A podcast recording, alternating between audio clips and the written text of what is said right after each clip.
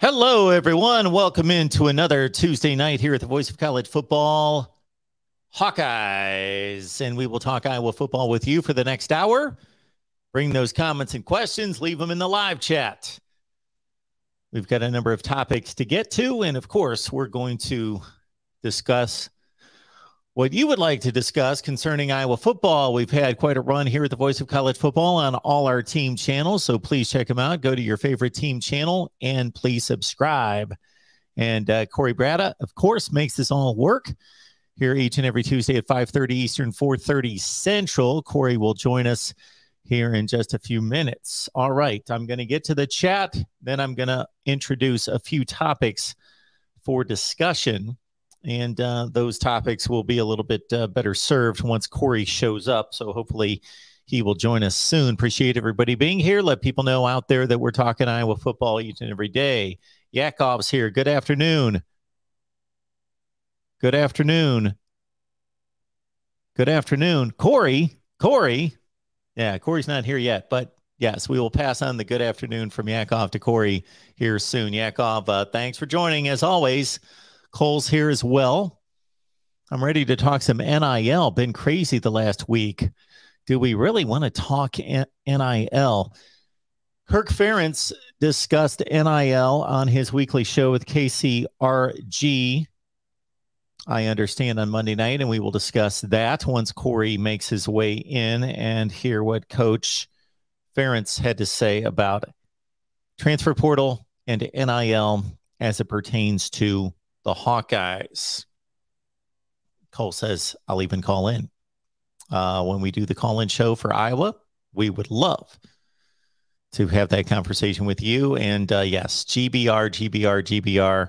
We've got our Nebraska show coming up here at 7 Eastern, 6 Central. So please join us on the Nebraska channel in an hour and a half. All right. The first thing that we wanted to discuss tonight was concerning not necessarily an Iowa only topic.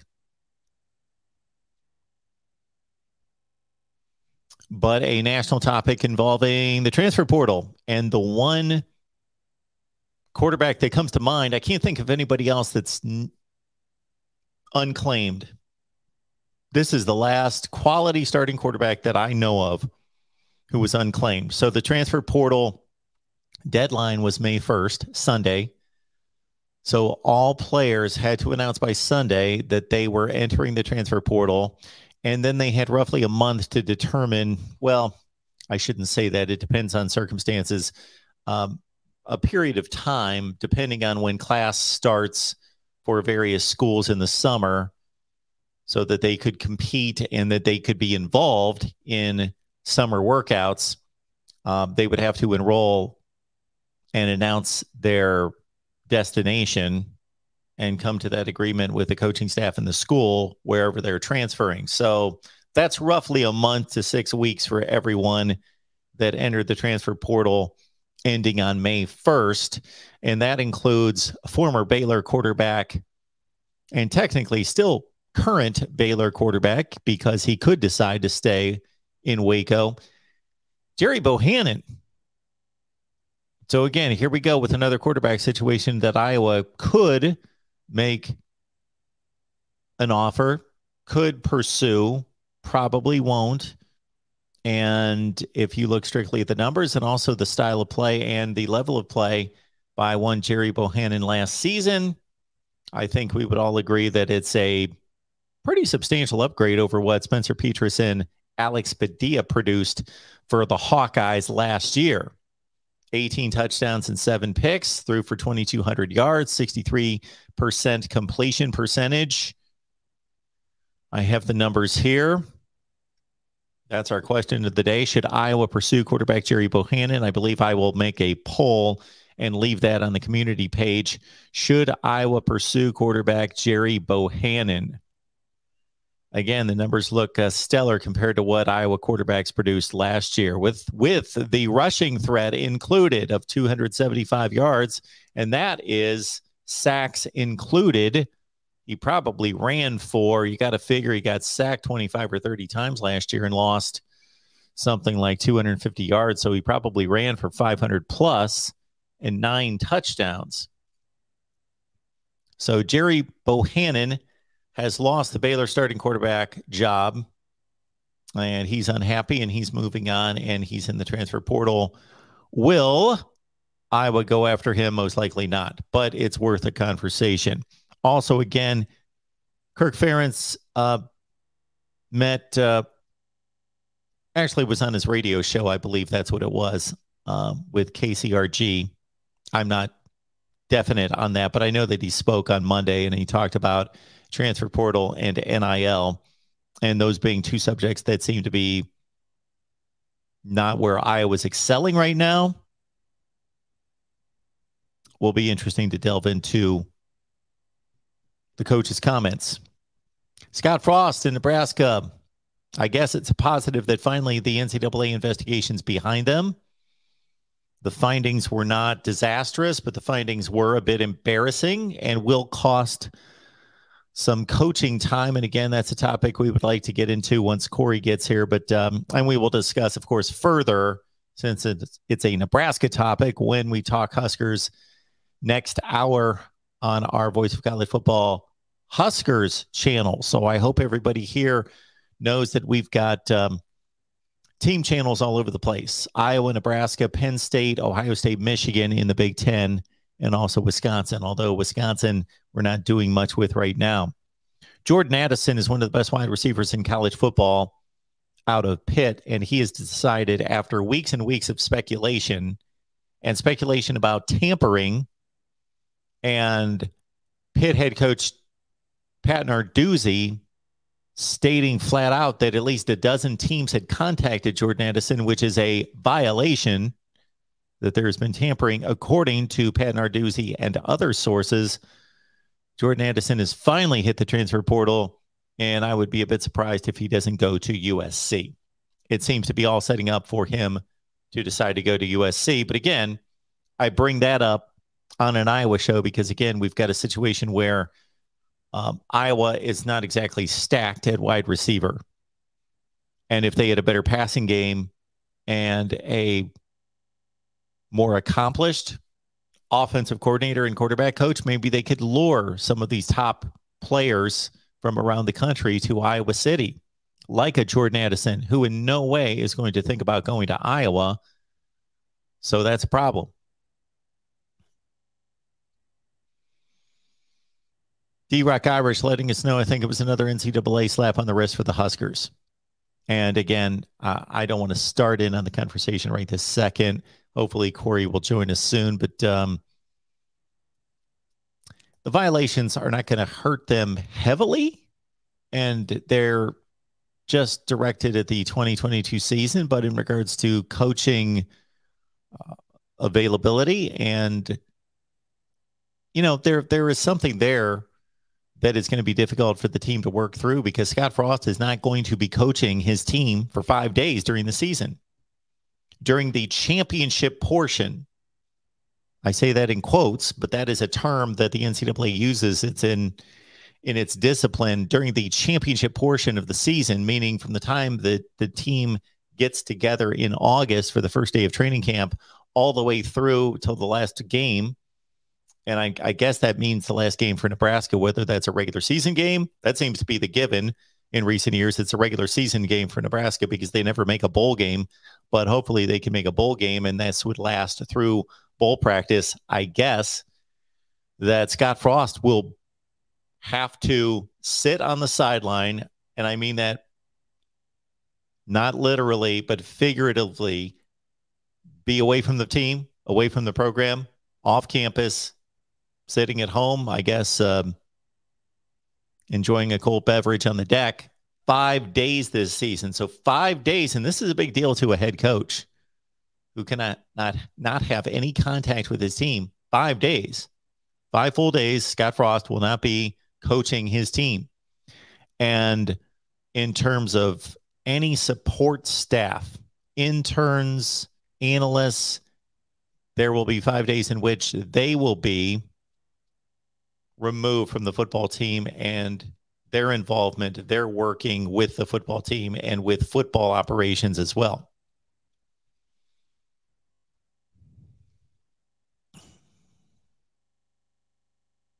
they don't have to be consecutive days either. So, of course, they're going to strategize. They're going to look at the season. They're going to look at their schedule and figure out when is best. I would think that they would take a long weekend. So, Nebraska is in a situation that actually this is advantageous for this to happen this season because of the week zero game, because they, in effect, start the season a week earlier than just about anybody else in college football excluding who they're playing Northwestern and a few other teams that are playing on week zero. But they're starting before everybody else. So they have two bye weeks. So think about this.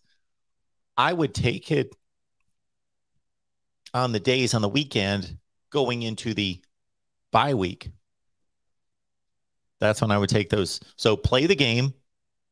And then, you know what? If we can play a game on Saturday and I can get home by Sunday, I'm taking Sunday off. I'm taking Monday off and maybe Tuesday in the bye week and do that twice.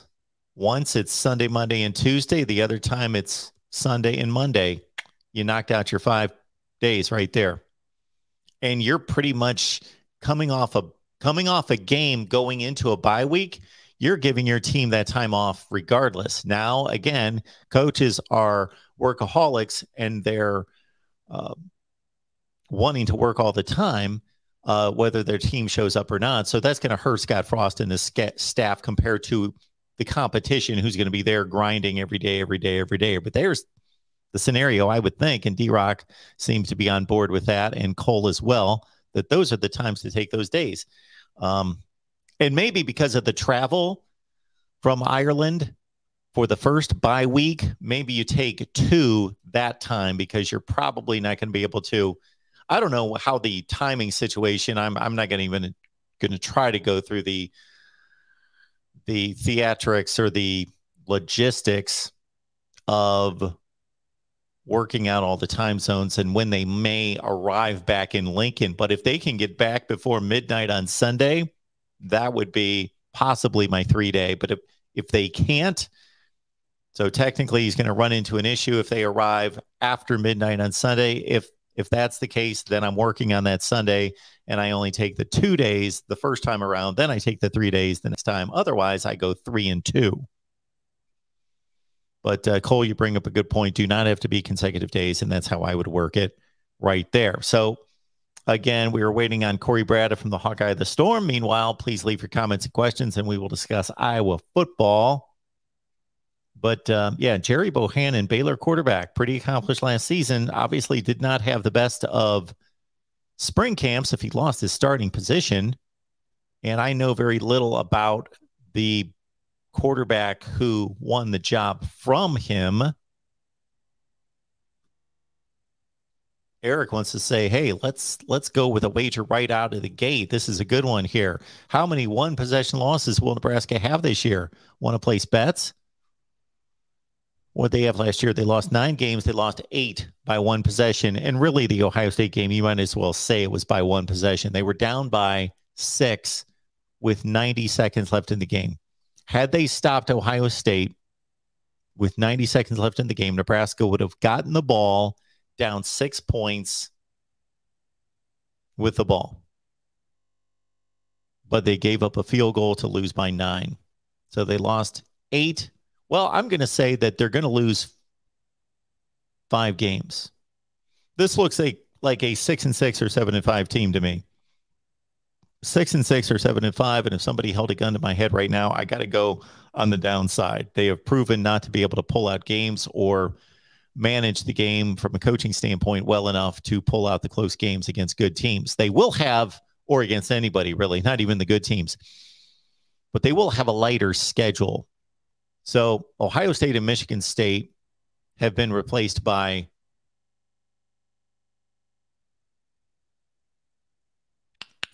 is it oh shoot i know they've been replaced so they're still playing michigan from the east but the other two games ohio state michigan state who they lost to last year are being replaced by lesser teams and i forget which ones now off the top of my head we will have a schedule preview. I'm going to post a schedule preview for Nebraska. And now I'm I've talked so much Nebraska football here in the last five minutes, it feels like it's the Nebraska show. But we will post a, an Iowa schedule preview right here at the Voice of College Football on the Iowa channel and our Nebraska schedule preview as well. Lemansky is celebrating Tyler Linderbaum going in the first round uh, to the great Baltimore Ravens and John Harbaugh. That's a great place to land. Baltimore has been one of the best uh, franchises in the NFL pretty much ever they ever since they left Cleveland. And Ozzie Newsome built that first Super Bowl winning team and carried it on through. They've been an excellent franchise, and I'm they've got to be top five or six in the NFL in winning percentage over the last 25 years. They've been really good. So that's that's a good landing spot.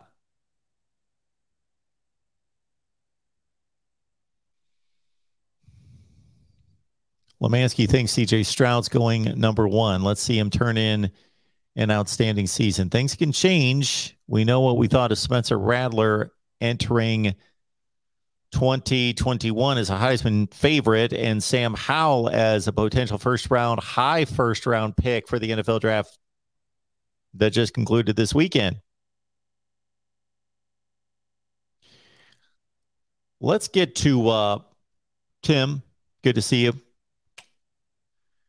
As always, Tim supporting. As Cole says right here, Lincoln Riley should be in jail. Well, if everything is true that people are generally claiming that he did, then Lincoln Riley should be punished severely. With NIL being what it is, where it gives certain schools that have deep pockets or connections to deep pockets so much of an advantage because we can't fault the athlete. If you're an athlete and you could go to school A or school B and school A is offering you a million versus 800,000, you might like everything else to do with school B, but you're not mature enough as an 18 year old to make that decision to say, you know what, I can bypass the $800,000. That's nothing to sneeze at. I'm just throwing out figures. They're almost 100% of the time going to go to the largest and highest bidder. And so NIL is such a determining factor now that when coaching staffs or head coaches or administrations or football programs and the like, whomever is at fault is caught cheating, breaking the rules, the the the penalties going forward really need to be severe. They really need to be more severe than they've been in the past. Again, because of what's at stake.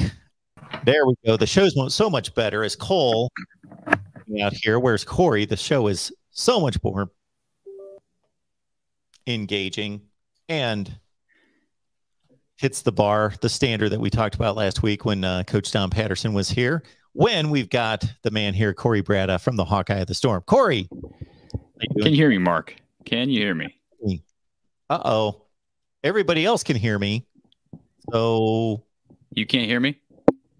Yes. Oh, I can hear you. Yeah. Oh, okay. Yes, I can hear you. Yes. Wonderful. Well, I'm good. I'm sorry I'm running a bit late today. Had a meeting run over, but uh, um, I want to know what these first 20 minutes were all about. That's, that's what I want to know. I mean, I, well, I, uh, NIL, you can imagine NIL. Well, you can imagine that you hit me with three topics.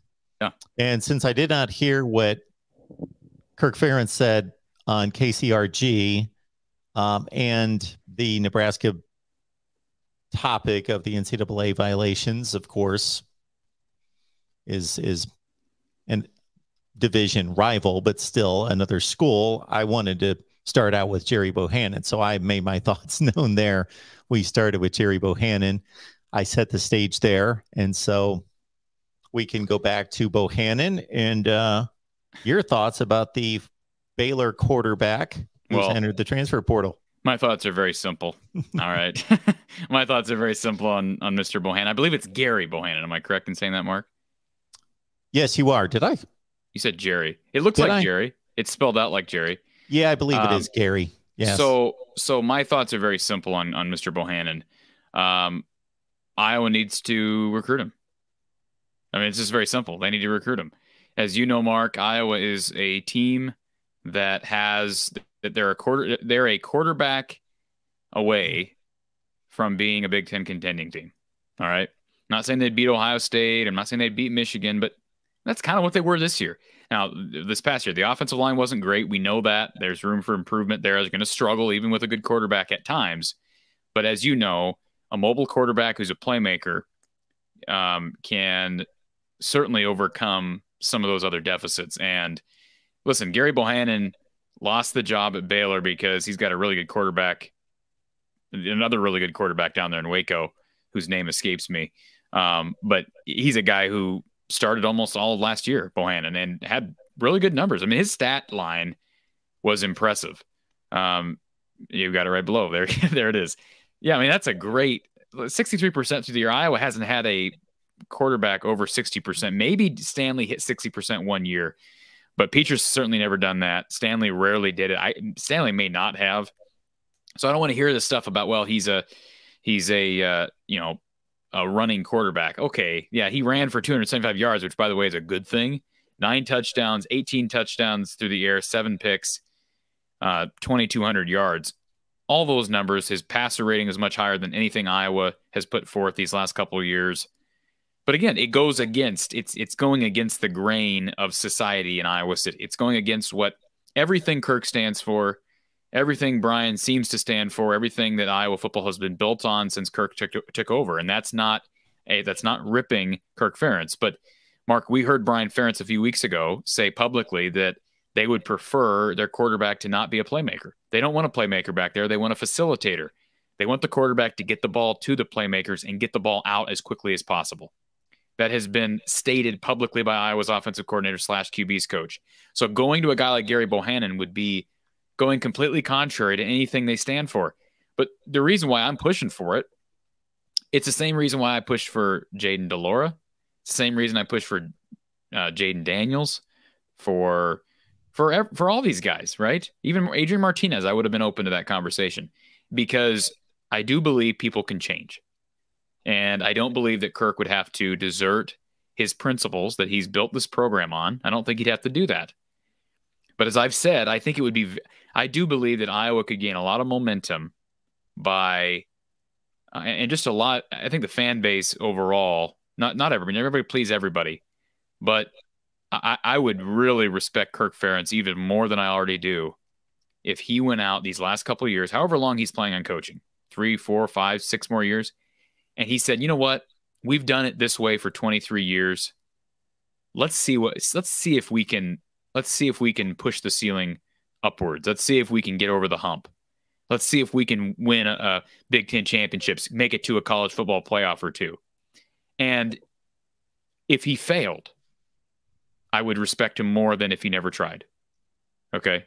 And I, I, think I can, I think a lot of fans would feel that way if that means there are going to be years where maybe you you know you go seven and five six and six i don't think that's going to ha- again with the defense i don't think you're because you bring in a playmaking quarterback like a gary bohanon i don't think that means your defense is just going to start stinking or your special teams unit is going to start stinking.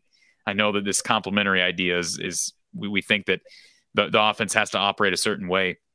There may be a hit in some respects but um, I, I would respect kirk if i saw him going out in a blaze of glory, so to speak, taking a shot.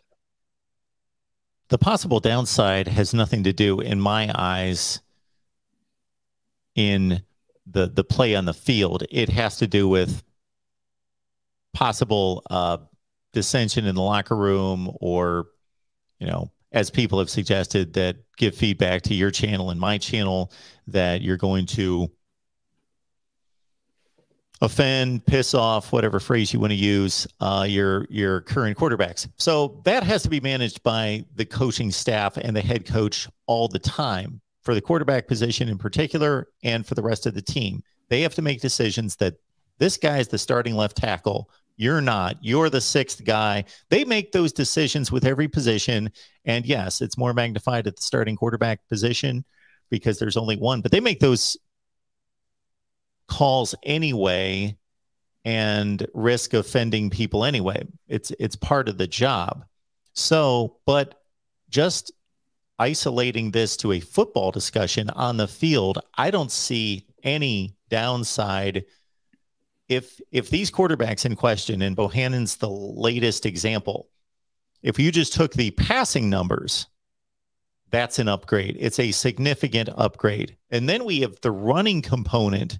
I do not agree with the thought, and it sounds like the the stance from Brian Ferentz that if you have a running quarterback that you have to change your offense. Now you might be it might be advantageous to do that to to uh, you know take advantage of the skill set, but if if the quarterback is that efficient as a thrower anyway, even if you completely disregard the running aspect of it and say we're not going to change our offense for this quarterback, if they still operate within the same offense, they're still a better passer. And when things break down, provide escapability. Well, what's odd to me, Mark, and we've talked about this before, is Kirk has experienced what it's like to have a dual threat quarterback. And that occurred in 2002. And as you recall, Iowa shared the Big Ten title that year. Brad Banks was a serious Heisman candidate. And so the success of that year, I would think, would be something that would at least give Kirk an idea. It's not like he's never experienced it. It's not like, oh, I'm fearful of what I've never tried. I mean, it's happened. They've done it before. It's now granted that was 20 years ago. But I I I just that's why I have faith. You know, I see people in the chat who are upset because I'm, you know, I see David who says uh that I always say I'm not ripping Ferentz or Petras, but you are. I anybody watch this all of last year, I said very, very little critical about Kirk. And if you want to say it's ripping, I think I'm being critical. I don't think it's ripping because I don't think I'm yeah. saying anything that's out of line. I don't think I'm saying anything that's not true, that's personal. But the bottom line is, I don't agree with a number of these moves. I've been very outspoken about that. I don't agree with a number of the moves. And I did not like those comments about quarterback from Brian Ferentz. Now, the question from uh, Hawkeye Blake, or excuse me, from uh, Rick. He says, Corey, what type of stats be realistic does Petras need for you to say he is say okay, he is the guy? That's a great question, Mark, and, and I'd like your input on that as well. But um, Rick, I, I that's hard for me to to uh, project forward because I don't think that Iowa quarterbacks need to be elite to for Iowa to I've talked about that. The passing numbers don't need to be top 50 even. I don't think they need to be. I think top 75 would do. I think you're competing for a Big Ten championship if you're top 75. So individual statistics, I, am not quite sure on that. Certainly, you want to be 60% through the air as far as completion percentage. Um, I think a 130 passer rating is a, should be your bare minimum goal, right? That's not that great. Um, but 60%, I, that's kind of the number that that you hear. That that's there's no reason why that's not attainable and you've got to be. I think you've got to at least double up your your uh, interception numbers as far as touchdown to interception. Right now, Spencer this past year was 10-9. He saw um, Gerry Bohanon was 18 to 7. That's a that's a good number. That's a healthy number. Um, you know, it's not tremendous, but it's a really, really good. And It's not CJ Stroud, but it's a really, really good number. So that's a great question, Rick. I appreciate it. Do you have an opinion on that, Mark? What's a passing the la- grade? The last couple minutes, the last couple minutes have my mind going in so many directions. I'll take this route first. Who in this conversation would consider Minnesota to be some great passing team? None of us would. Um, last season, actually, I was watching the Minnesota spring game over the weekend or last weekend, and it was noted that Minnesota ran the ball more than any other school in the country, excluding the service academy. So this is in 2021. Minnesota is going nine and four, running the ball more than anybody in the country. Two years ago in 2019, Tanner Morgan, who nobody is going to confuse with Roger Staubach or Joe Montana, threw 30 touchdowns and six interceptions in the Big Ten Western Division. Yeah. That I mean, and now he's sort of he certainly has come back down to earth. Yeah, absolutely. You're, you're, right, yes. and that was fueled by a really, really good running attack, right? I mean, Minnesota. Yeah. I'd have to look back at those numbers, but there's no question. Um, and so that would help. And two that NFL helps. receivers. Right. Minnesota has really out recruited Iowa from a from a skill position standpoint. There's no question about it, and that's over the last. I'd have to look back, but at least the last four to five years. Can we agree on that?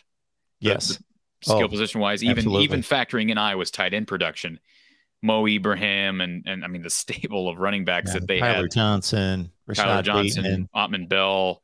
Um, yeah, no, they've been really really good at, at wide receiver and running back.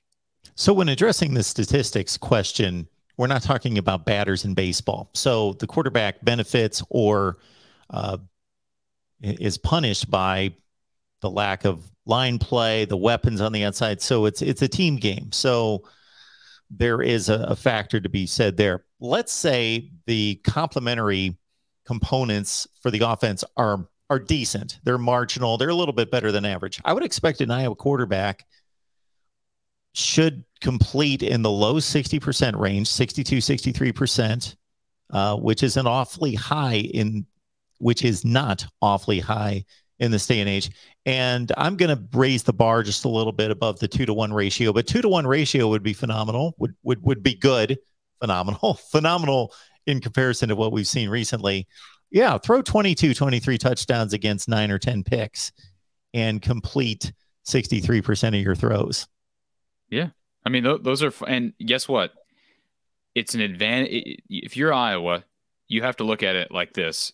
You don't, and I, I kind of alluded to this earlier, but just like Iowa as a team doesn't need to have a, a top 50 offense or top 50 passing attack, Petras does not have to be top five in the Big Ten. But right now, he's like lower, what, bottom three in the Big Ten for most yes. of those numbers that's not good enough. I mean that's just not good enough. So yeah if i i guess i am ripping. I, guess i am ripping mark. That's not good well, enough. Corey what you were talking about just a minute ago going back 20 years to brad banks i don't know if any if everybody's grasping how ironic this is that Ferentz's best years at iowa were with a mobile quarterback it's not like he experimented with a mobile quarterback 20 years ago. It didn't go well, and he's forever scarred. the guy almost right. won the Heisman Trophy. I know. They tied for the Big Ten championship. They went to the Orange Bowl. Yeah, that's uh, that's uh, what I'm saying. I don't understand. I, I, I, it's not. It, I'm not mad. I'm just. I. I'm. I would love to ask Kirk the question. Like, you had a lot of success with Brad. Why does that not appeal to you? That's a, John, a genuine question. I just want to. I would like to know if that had happened 20 years ago and Brad Banks was a disaster and threw 20 interceptions and they went five and seven, I would say, okay, I understand it. I still right. don't agree with it because that was just one quarterback in, at one time. Let's try it again. But to have your best success on offense and arguably as a team at that point and never go back to that level and and and desire to have that weapon at quarterback is just when what makes it even more ironic, another layer of, of this irony is that all of college football is going in the opposite direction. Right. so is the NFL. Yes. And Iowa was, in a sense, more of the new wave in selecting and playing that type of quarterback 20 years ago. And it's it's ironic that they're going in the other direction. Right. And so it's I, I would love to have a conversation with Kirk about it because I just I would like to know his reasoning. He's not a dumb guy. I'm sure he's got a reason. I would like to know what it is because it doesn't quite make sense to me. Um, but I will say this: um, when I look at when I look at how Iowa's built right now, okay, they've got I, I think a really good pair of, of running backs. They've got I think a trio at the minimum, maybe a quartet, right? Of good wide receivers. No, I don't know. It's hard. Honestly, Mark, it's hard for me to stack up Iowa receivers with other Big Ten receivers because, I, first of all, Iowa had several years where they just did nothing at wide receiver. 15 was a struggle. 16 was a struggle. 17, they started to get their heads on straight. But I don't know how they they match up when you're going up against these receivers at Ohio State and Minnesota and Purdue. I just I don't know how you really match up. But I think Keagan Johnson is really good. I think Arland Bruce has got incredible potential. I think Nico Ragaini can be a steady, steady guy uh, in the slot. I think uh, you know they've got young guys. Jacob Bostick, I like. He's got some height. I heard good things about Brody Breck this past spring, and I, I guess we shouldn't forget Charlie Jones, who's one of the best return guys in the country. So uh, that is why I've been pushing, and I've said this before, but that's why I'm so on this now because the defense is going to be really good, Mark. I don't know how good the defensive line is. Everybody's hyping that up. I don't know if it's like Don Patterson said last week. The good news is the defensive line looked really good.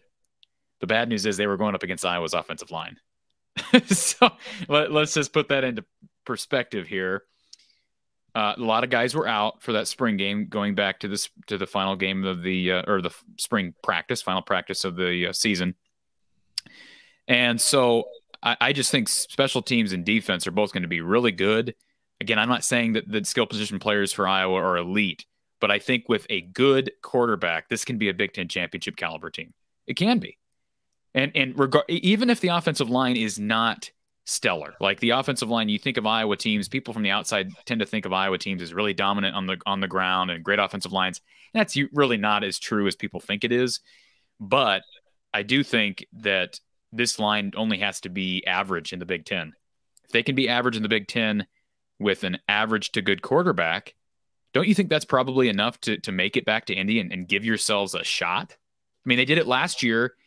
Now I go it was against not a very good schedule, not a very tough schedule, but they did it last year um, with very poor offensive line play and very poor quarterback play. So it's it's for anybody wondering. It's me as a fan. I, I just want to see better, and that and I do believe that they have the potential. And normally, as you know, Mark, in the past, you're not able to just go to the portal and pick and you know plug and play with quarterbacks. That's just not normally either the guys aren't available or the guys who are available are are you know not there because you know they're there for other reasons because they they lost out on playing time. That's not as much as the uh, the case now. Now a lot of the guys that were in the in the portal a few months ago, as you and I both know, are gone. But there's a couple guys still out there that started a lot last year and were dynamic playmakers. And I know Emory Jones, the Florida community didn't like Emory Jones. How does George feel about Emory Jones? Your your buddy George that calls in. You know how he feels about Emory Jones? George feels good about all Florida players as long as they're Florida players. Well, he's not a Florida player anymore, right? He's, he's I, I, know so he might have soured on him. No, I, I, think he's pretty supportive of Emory Jones. Emory Jones has talent and he is an arm. Yes, he does. He's just been a sporadic thrower of the football. And it was a crappy team, Mark. That's not, I yeah. mean, crappy from Florida standards. Yeah. This is not a very good team. So, you know, but the numbers were good. He's got, but again, it goes away from the the style is contrary to anything that Kirk has shown that he wants or has stated that he wants. And so, I do I have faith that they're going to go recruit Gerry Bohanon? No, but where there's a will, there's a way, and maybe somehow things will change. Two points here would be, yeah, one of the base basic reasons why I don't think either one of us are that um, optimistic that they're going to make that move, and you make the the point all the time that especially now that we're past spring practice, that we could have seen it happen more so before spring practice and Kirk wanting to get a guy in play that he can mold and and acclimate to the offense through spring. And now it's much more uh, unlikely, less likely to happen. The other thing about the running component is I don't know how much you would frustrate. I think it would depend on the player, the quarterback, how much you would frustrate a guy that's dynamic on the ground if you said, and it was obvious to them, you're coming in and you're running a very limited offense. We're not calling running plays for you. We're not doing anything to highlight your running skills. But hey, when you're back in the pocket and it's third and seven and there's a lane, you take off. Uh, you're going to be able to show us what you can do there and take advantage of your running skills. But we're not changing our offense for you. So you're going to run a very restrictive offense restricted offense. But um, those opportunities are always there for a quarterback. You know, the plays break down, and to have that kind of guy is a huge plus. Mark, what do you if, if you had to say my my biggest pet peeve with with some Iowa fans, what do you think it would be? Can you guess? That some of them, because of the team's success overall, that they are complacent when it comes to changing, adapting, upgrading. I think that's uh, that is a pet peeve. That's probably not my biggest pet peeve because I think that actually that part portion of the fan base has grown smaller. I think there are some people who still feel that way, like, why are you complaining about 10 wins? But I think it's grown smaller because they've gotten a lot of people have grown so frustrated with the offense. Here's my biggest pet peeve with some Iowa fans, and I hear this a lot. What, Corey, why are you talking about the transfer portal? Why would any good quarterback want to come to Iowa? I hear that all the time. And I hear it with basketball too.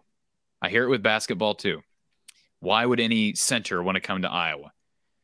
Okay. Uh, you know, I, I understand NIL is going to be a challenge. And once again, Iowa's athletic department's behind the curve. That's a shocker. they, they're behind, they've been behind the curve on almost every significant issue over the years since this new administration, well, not new anymore, but the administration that's currently in place has been here. So that's unfortunate. And there needs to be some blame on the people who are in charge. But for the fan base to say, why would any quarterback want to come here? That's a defeatist attitude, Mark, right? That's, that is a defeatist attitude. And I have, you know, one of my biggest frustrations has been why is does Iowa not like is are we going to imply is that just the fans that feel that way or do the coaches feel that way? Do the coaches feel like well, we're not even going to reach out to Bo Nix cuz he's not going to come here. And you know, uh, it was either Kirk or, or Tyler Barnes, his son-in-law, who's the recruiting coordinator back before spring. Actually, I think it was actually back maybe on signing day or the second signing day, had stated that you know, most of these high made, you know, we usually go after the the kids from smaller conferences and the FCS because the kids from the Power Five that enter the portal, most of them know where they're going already. Basically, implying there's a lot of tampering which is going on, which I'm sure it does go on, right? We, I think we can acknowledge that there's probably quite a bit of tampering. But to say that, to say that,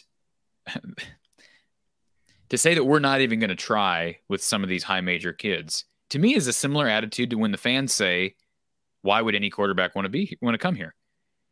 And that does as eh, this I'm speaking for me personally. That that frustrates the heck out of me. And that's why when people say, "Why are you so critical of Kirk and not critical of Fran?" Well, it hasn't always been that way. If you knew me years prior, I've been very critical of Fran's teams not playing defense, not rebounding, and you know, they're not saying those problems have been fixed. But the bottom line is this Iowa offense could benefit so greatly from an elite from, from a good quarterback.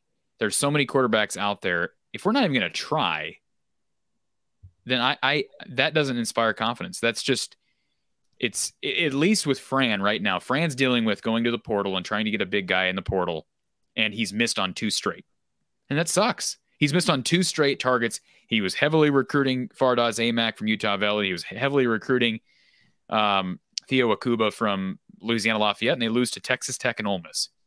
And stinks. I hate it. I don't know what the answer is. Is it NIL primarily? Is it the cold weather? Is it Fran not doing a good enough job recruiting? I don't know.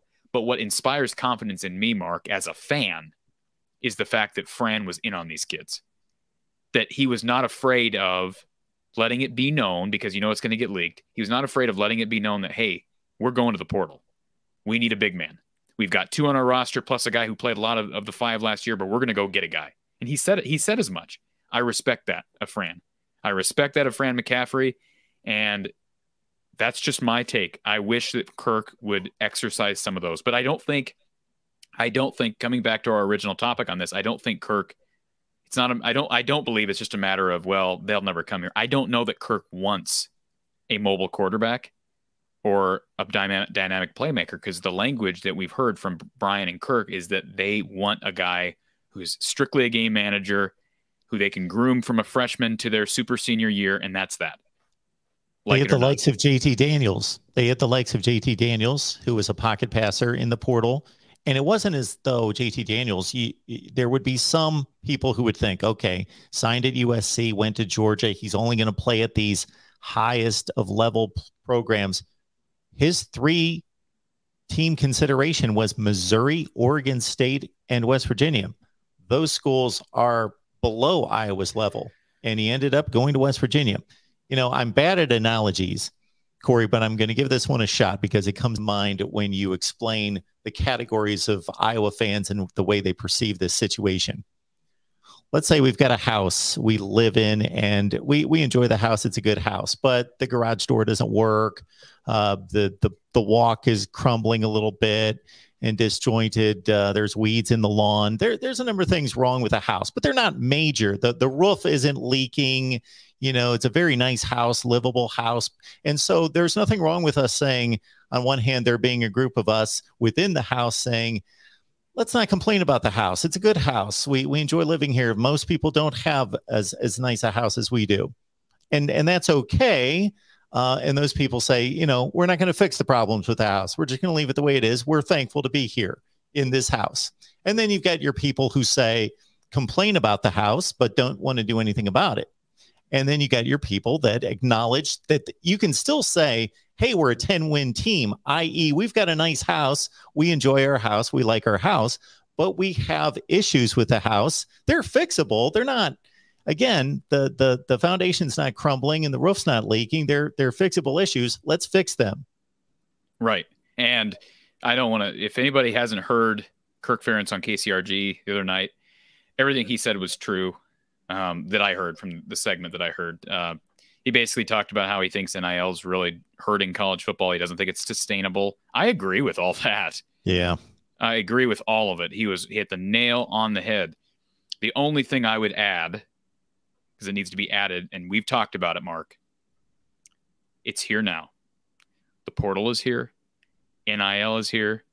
If you don't get with the program and use it, you're going to fall behind like kind of like back to your analogy. You just sit there and, and, complain well i don't like that you know we've we've got to hire this company to fix our house. I don't like the fact that we have to do it ourselves. I don't like that well if you just it, okay you may not like that you have to do those things but if you don't do those things your house ain't going to get fixed. And so similarly with this situation if iowa and I, I know they're working the athletic department's working with the nil situation but they're behind.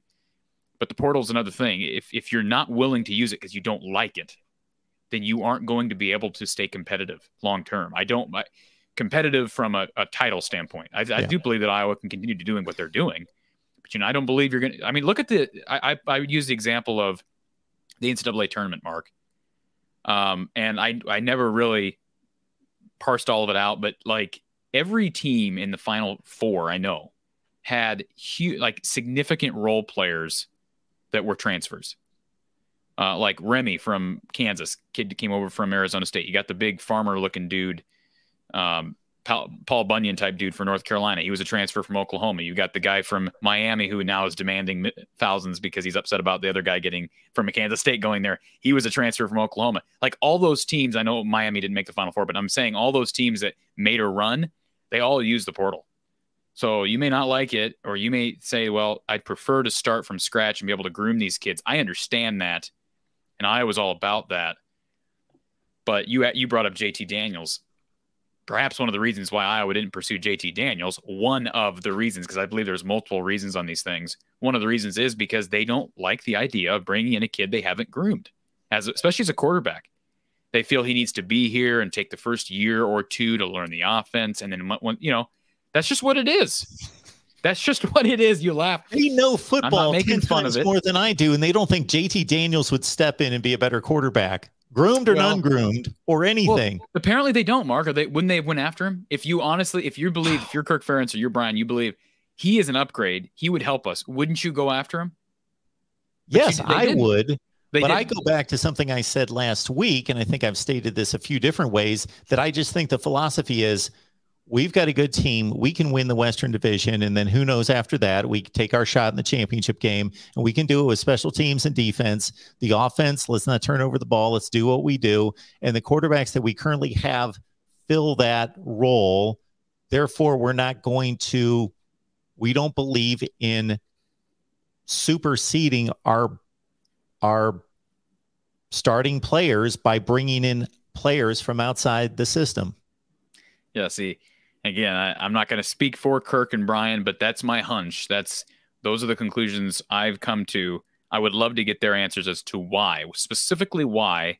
And this will never, you'll never get. I mean, listen, if I've invited Kirk on my show before. If Kirk ever wanted to come on my show, I would be very, very respectful to him, but I would ask him pointedly, how how serious were you about looking in the portal at quarterback? Did you look at any of the top targets? Did you look? Did you contact anybody? maybe he wouldn't answer those questions. Perhaps that's why he'll probably never come on my show. but uh, I I don't think that those is anything wrong with those questions. No, I'd love to hear the media ask those questions, but I guess I'm the only one that really still thinks about these things. Um, and the reason I'm back on the portal, remember, we spent weeks not talking about this portal thing, specifically quarterback. People are getting tired of us talking about. The reason we're talking about it now is because we just passed the portal deadline. Mark, the portal deadline was what yesterday morning. Yes. So this is relevant, and Gerry Bohanon's in the portal, and so is Emory Jones. I don't believe there were any other big time quarterbacks that entered. Am I correct? I, I, look at it a few times a day and I didn't find anybody else besides those two. So those are your options right now. They had a lot of options months ago, uh, but those are your options right now. Okay. NIL. Maybe I'm thinking this too simplistically. It's the wild, wild west. And I agree with Kirk. I agree with, shoot, I've stated this for months and months and months, and I'm no visionary that this is, yes, it's the wild, wild west, and it's not good for the game. It's good for the individual athletes generally, not even in every case, but good for them. If we had an NCAA that was, and I know I really uh, hit you where it hurts when I mention the NCAA, and I agree with you, they're they're a dysfunctional outfit to be to be kind. Um, they're corrupt and have been in the past. But if we had a strong NCAA and they simply enforced reasonable rules. So we can't go against the law of the land and do things. You know, there are suggestions made all the time that it's that I have to push back on viewers and say, you know, that's not constitutional. You can't just force people to do X, Y, and Z. Yeah. But number one, we've got a transfer rule, a one-time transfer rule. Now that doesn't include graduate transfers. So players would be able to transfer a total of twice in the span of four to five years of eligibility, but generally one time. So if that is enforced, that's going to restrict this movement of players all over the place. Number two, tampering. You mentioned it earlier. If that, and I know that's difficult to track and trace and hold people accountable, but again, it's against the rules you know, hold people accountable. And when they get caught, don't make it a $10,000 fine and you miss. And I know I'm taking from the NCAA violations in Nebraska, and that's not a shot at Nebraska, but don't make it a slap on the wrist. Make it, um, you know, you're missing a season. Right. If you tampered with an athlete, head coach, I don't care how big your program is and how much power you wield, you're missing the season and you're losing 15 scholarships. Just make it hard hitting. Uh, there's a number of things that can be done within the current rule structure to at least rein this in and still allow these kids to make a lot of money. Is it fair to say that it's a it's good news that Mark Emmert is stepping stepping away? Based on past performance, yes, it is. Yeah. There's just I don't know how you sure. can get any worse as far as management and yeah so that's good news. If, if there's any hope for things, they, they need to get somebody in there that has been looking at the situation for the last how many years, even before COVID, but during you know the COVID issue with college football, everything, and say we got to have somebody who knows what they're doing, and this guy doesn't know what he's doing. So hopefully that happens, and now he doesn't have, you know, he, he doesn't have unlimited power. The president of the NCAA, uh, NCAA does not, but somebody who's going to lead this thing. Um, and yeah, I mean, I agree with you. If the tampering rules, you know, this came into play with Iowa basketball last year because CJ Frederick ends up going to Kentucky. There were rumors of tampering, and Kurt Fran was very uh, kind of taking a. Uh, he didn't really take a shot, but he basically re- read between the lines of what Fran said, and it was clear that they were not happy that CJ left and the way he left. And I believe that was done through his uncle. What it sounded like is his uncle talked to Kentucky, who talked to CJ. That's tampering and you got to figure out a way to regulate it. And it's never going it's not going to be 100%. You're not going to be able to deal with it 100%. Here's the advantage. This is why I don't agree too about the the NIL thing. People who say, "Well, all this stuff was going on before, but now it's all above board. No, no, no, no, no. It was not going. It was not happening to this extent. Okay, it oh. was not. Of course not. And that's why we're that's why we're seeing such a ridiculous number of kids going places this year for no reason, for no apparent reason other than they're getting the hundreds of thousands of dollars. That's why. Okay. That was not happening before. You weren't seeing players leave for no apparent reason to another program on a regular basis, like Nigel Pack from Kansas State, who goes to Miami. That kind of stuff wasn't happening. It's happening all the time now. If it was, if, if all this stuff was happening, you know, with money passed under the table, then it would have been happening at the same rate. It's happening at a much higher rate now. All you can do is in, is create rules, Mark, that are good for the game, and then do your best to enforce them. There are always going to be people who break rules, and you're never going to be perfect. You're never going to be able to perfectly. I mean, Mark, you're a father. You think there's probably some things that your kids did that were probably against the rules that you're never going to know about? I mean, I hate to think that, but yeah, yeah, and you probably don't. You don't want to know about them, right? But the point is, I I just now be now because the NCAA was did not um, see this coming. I guess, like Don Patterson stated last week, they have no plan. They they don't have any way to regulate it, and it's a free for all now. It's a jungle, and there's monkeys swinging from vines, and it's just a, it's a mess. And I don't know how you fix it without different leadership. How they did not see this coming uh, there are far smarter people out there than I am. Uh, I reposted part of a video this week from August of 2013. And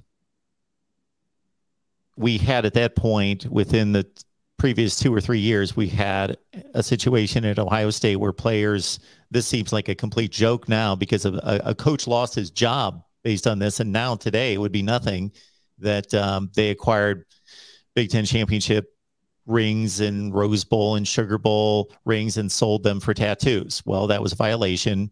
Um, then we had Johnny Manziel selling his autograph, or I shouldn't even say that because it was alleged and the NCAA did not find anything out, but they still suspended him for a half game, even though they stated that there was no conclusion to it. And then you had a situation that was far more serious than both of those, in which there there was a uh, group of student athletes at Northwestern that was looking to unionize, that was in court. Yeah.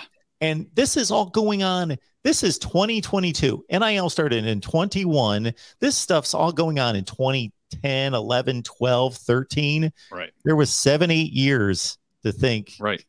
These things are happening. Let's get in front of this and build some kind of structure. It's called sitting on your hands, Mark. That's what it's called. It's called sitting on your hands. Now, Cole wants us to read the super chats. So here's Eric Erica's. Uh, I'm also tired of the defeatist attitude and also tired of people saying that we should be happy with 10 wins. Does that mean we can't look to improve? And Erica, I agree with you. I respect people who are satisfied with 10 wins. I don't understand it because I, I think you can, there's potential for doing better. Mark, if Iowa were like just good on every side of the ball and they were just doing like they've got an elite two elite units in defense and special teams. And that's why I feel the way I do because they are elite. And it's hard to be elite, uh, Mark. You know, it's hard to be elite on either side of the ball or special teams, even. It's hard to be elite. It's just, you know, so I agree with this comment from Erica. We appreciate the super chat from her. And then Cole wants to uh, ask the question Do you guys have anyone running NIL? Nebraska has uh, ABM and Opendorse who set up deals along with uh, credit retirement, also paid over six hundred thousand for Ochaun Mathis. Um, so he's the kid, if I'm not mistaken, from TCU, correct? And yes. he just he just committed to Nebraska. Yes, and I believe Iowa was in on him. I could be wrong. I don't know that for certain. I don't know that Iowa ever offered him a scholarship, but you're not gonna be. Able, if that's true, is that official that he took six hundred thousand? They gave him six hundred k, a defensive lineman. Well, I will find that out. I, I oh, had not crap, heard that man. figure, but I, uh, I don't. Yeah, you can't don't listen. If that's happening, you ain't gonna be able to compete with that kind of money. Six hundred thousand for a defensive lineman from TCU. So if and he's good, but he is not is, all sure. world, all American, anything like that. He was like second team, all Big Twelve. He's a good player. He had like two or three sacks last year. Yeah, I think he had four sacks last year. We're not talking about Chase Young. You know, right. we're not talking about one of the Bosa brothers. We're not talking about that level of so prorate that across the board. What would the average player get? Starting player, two hundred thousand. And that's you're talking about a lot of money. Oh my wordness! You're talking about like four and a half or five million dollars. I know it's a lot of money. Now, somebody brought this up earlier in the week to me. Oh, maybe more than that. Anyway, go ahead. There are a lot of big ad corps, and there are a lot yeah. of manufacturers in Iowa. Like, there's no sports pro sports team in Iowa. There's reason to think that Iowa can be competitive with NIL. And, and I even suggested on a video, I think I published it last night on my channel. I even suggested that, you know, if you if you're a rich Hawkeye fan in you know, North Liberty and you've got and you're willing to spend 50k well, reach out to these kids individually and say, "Hey, you reach out to Kirk and you get him to recruit." I mean, like, why not? It's a free for all, anyways. Mm-hmm. Like, I wouldn't have anything established. They don't have anything organized. You contact these kids. what you know? Why not? Contact the. Listen, here's a call to someone who's very, very wealthy. Now, Gary Bohanon may actually get a higher NIL deal. I have no idea what the market is for someone like him. If you want someone like Bo- Gerry Bohanon to, to play at Iowa, reach out to Gary Bohanon and offer him money. I don't have 50K to throw around, Mark. I don't know that you do. But if somebody does, listen, there's some very wealthy Hawkeye fans and and sure. donors and uh why not? And you know, that that's my opinion on it. But again, it, shame on Iowa for not being ready for this either. The NCAA wasn't ready for it, and Iowa's. Don't tell me that they haven't had enough time because there's a lot of other schools who are doing it. And I think what's happening at Miami is ridiculous.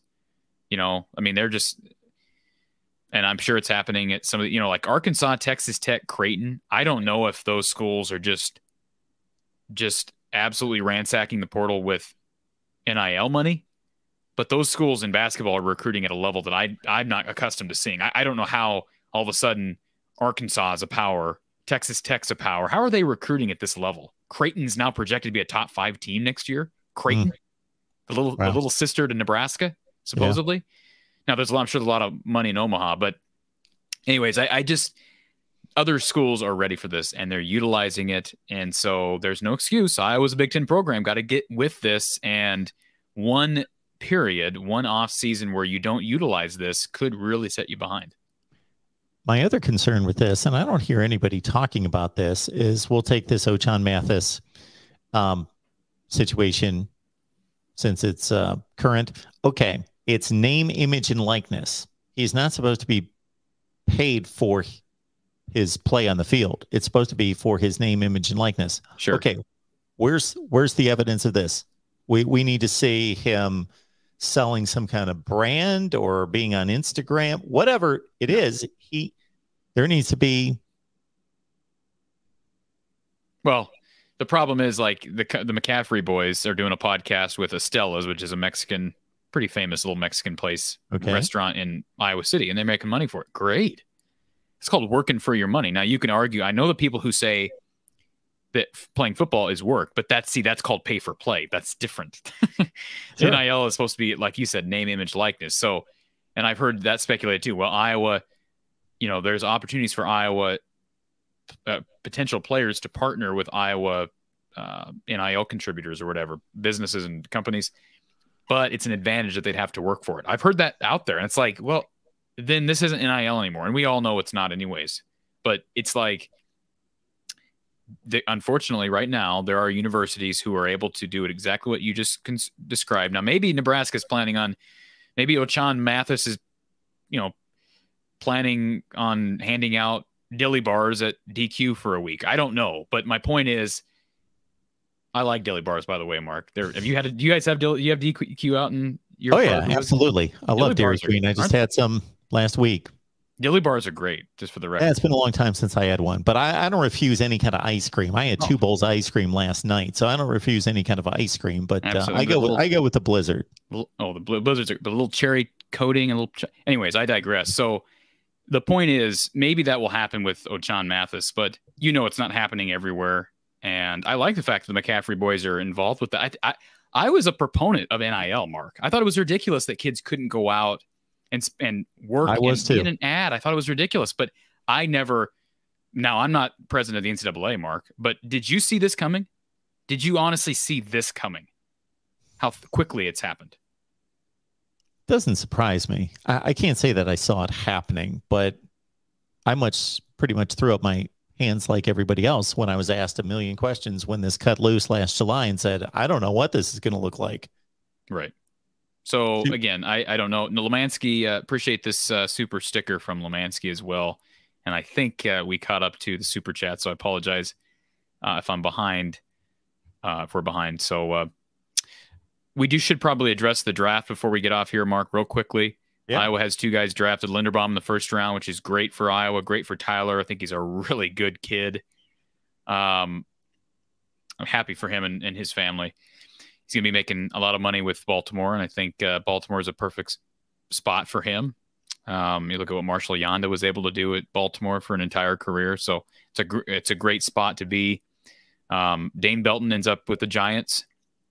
Um, Giants have have uh, nabbed Iowa safeties before. I bring up Tyler Sash. You know, he won a Super Bowl with New York one year as, as a safety. So, um, congratulations to those two guys. Belton, what, fourth round, I believe, fourth round pick. Um, it's a solid draft. Um, you know, I can run through some of the free agent signings in case anybody's not uh, up to speed on this. So, Zach Van Valkenburg, according to Tom Pelissero, is uh, signing with the Raiders.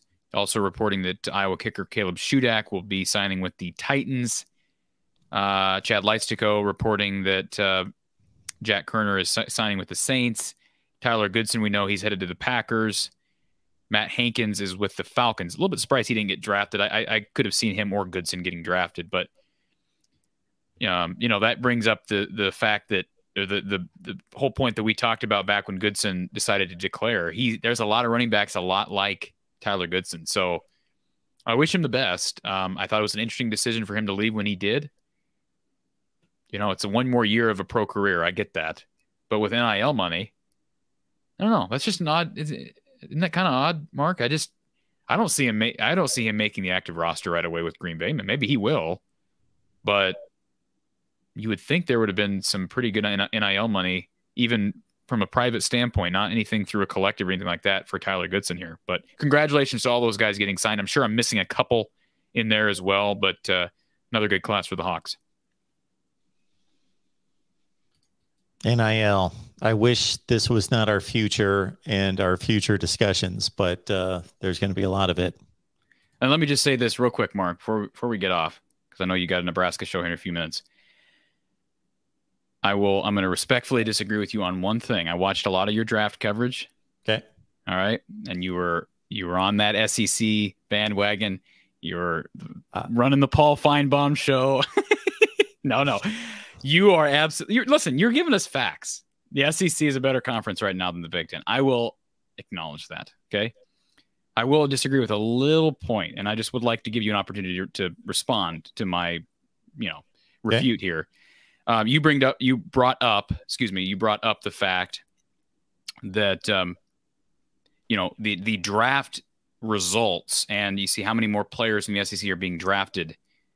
That that is, can I say that?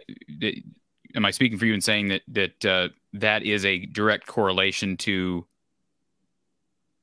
evaluating conferences? Okay, so if there was a situation in which a conference had the best results on the field and there was nothing else to tie it to. Like the recruiting rankings were subpar. They didn't have many players drafted, but the results on the field, for some unknown reason, great coaching, whatever the reason, I would say that's all that matters. The results on the field. If this if this conference is winning its share of national championships and dominating out, out of conference play, I don't care that they're not acquiring the best talent as evaluated by the scouts or turning those players into professionals. All that matters are the games that are played. That's what we're focused on college football. But in this case with the SEC, it all correlates and it's easy to see. Sure. The well, it doesn't all hold on. Through. It does not all correlate because bowl season has not indicated that in recent years. I mean, it hasn't, right? Yeah, but you you we can't just take bowl season. You I, I know. take out of conference games I get and that. the bowl season and put that. it all together. And the SEC still outperforms everybody. I don't know that you can put it all together. Why do you have to put it all together? Postseason play is different than regular season play. Why? I mean, if anything, well, it it's less valuable or it's less valid because of the opt outs. Sure, but you could also argue if you're arguing for the Big Ten, couldn't you also argue that perhaps the Big Ten conference just gets better as the year goes on? And the SEC plateaus early? I mean, I'm not saying that's true. I'm just saying you could make that argument, correct? You could. I, I don't see it. Why not? Listen, here here's what I would say about the SEC, uh, the the the draft situation. And again, I agree with you. I'm I'm not. I'm just giving you devil's it's advocate. It's not even close. I'm just giving you devil's advocate on this, Mark. But but just listen, hear me out on this. So the reason why you made a comment, I'd have to go back and listen to what you said, but you made a comment about um, you know, these players from the SEC aren't just getting drafted based on their star rating coming out of high school. They're getting drafted because of performance on the field. That is largely true. But it's not it's not all true because I give you a perfect example in college basketball. Um, you know, you look at a guy like Michael Porter Jr., who went to Missouri, played like two games, and then gets it's like one of the top picks in the draft the following year. So just because he played at Missouri, does that mean SEC that, that we're going to give a tally to SEC basketball? He played two games. Well, those are different sports. I, I get that, but you're telling me there's aren't. So you're saying there aren't circumstances where players underperform in college, but because of injuries, they but they still end up. I mean, a guy can get hurt, be hurt the majority of his career, not contribute to that team and conference, and still be drafted high. Correct? Well, somebody would have to give me an example of that. Yes, there are two basic reasons why any player gets drafted the performance on the field and the measurables. They run fast, they jump high. The combine workouts were just off the charts. But I think the the on the field performance is a larger portion of that. But yeah, if some guy had limited time and he wasn't super productive, he was a decent player, but his measurables lend a NFL scouting department to think, okay, we've got something to work with. We know he didn't show it in college to the degree that we think he has it in him. We think we can coach this out of him. Then yes, those guys get drafted. Sure. Well, and and and it, I'm glad that you've looked at this not just from one year's perspective. You've looked at it over the course of several years. I remember Colin Cowherd, Cowhead, Cowherd making a comment, Mark, back after he ripped Iowa in 2015. The following draft in 2016, he ripped Iowa because Iowa had one player drafted and he was in the sixth round or seventh round, and it was Austin Blythe, who, by the way, has turned into a really good interior offensive lineman in the NFL. But he was ripping Iowa. Oh, this great team went on. One player drafted. Well, you do realize that a lot of the guys that performed well were underclassmen. And you know who else was on that 2015 team? Desmond King, George Kittle, CJ Beathard, all guys who have been really yeah, good in the NFL. So that's, that's ignorant. It's a stupid sure. argument, but but he made the comment, and I'm not saying you did that. And I think you are onto something when you say it's different sports. They are different sports. Basketball is different than football. Um, kid from the Timberwolves, who's now whose name escapes me. Oh, that's gonna bug me. I can picture his face, but um, high draft pick this past well, it was a year or year or two, year or two ago anyways, he was at Georgia. Georgia wasn't wasn't great, and he was drafted really high. It happens a lot in basketball where these kids. I don't know why they. I'm not quite sure why some of these guys end up at Georgia or you know this kid that committed to Ole Miss over Iowa. Why would you go to? You know, let's, let's just strictly NIL, but certainly this kid from several years ago, Georgia, that wasn't NIL. I don't know why they end up at certain schools, but sometimes they don't perform, and yet in the NBA draft, you'll see some of these guys that didn't hardly play because let's be honest, a lot of these guys should be able to jump straight from high school to the NBA. Probably not the case with the NFL, just because of the physicality of the sport. So that's where I'm coming from. I do acknowledge that you're right that the SEC tests better, but I will say this: I do think it's curious that the SEC did not perform well at all in in bowl season, and it wasn't really close. It's not like they just, you know, a couple games they dropped. They did not perform very well in postseason play this year. But Minus, minus, I get the top two, right? Yeah, the top two steamrolled. The top two steamrolled. I get it. I get it. And you know, Tennessee lost to Purdue by like a play at the goal line by that yeah. much. Right. And you know, Kentucky did beat Iowa. Arkansas did beat Penn State. Well, Kentucky beat okay, but Kentucky beat Iowa by this much too. I mean, I get it wasn't the goal line play. Like you're, I know what play you're referring to, but I'm just saying yeah. those were close games. I mean, you win or you lose. I mean, it's hard to really dissect them more than that. But okay, they haven't performed well in bowl season the last couple of years, correct? Correct by their standards, but again, uh, I'm going to take those five years and I'm going to put those into context as well. Just results on the field, leave the recruiting and leave the NFL draft selections out of it and just look at performance on the field, results on the field between the five major conferences and beyond and, and see where we stand on that. That's going to be my next project. Perfect. Perfect. Corey, thanks for making this work. Every Tuesday we're here. So, folks, uh, come on back next Tuesday at 4:30 Central, but bring some friends with you. Get on over to Corey's uh, channel at uh, from the Hawkeye of the Storm, if I can find the banner uh, from the Hawkeye of the Storm. You can find Corey right there, and check out his latest, which would be, which would be. Which would be uh, what, it would be working on.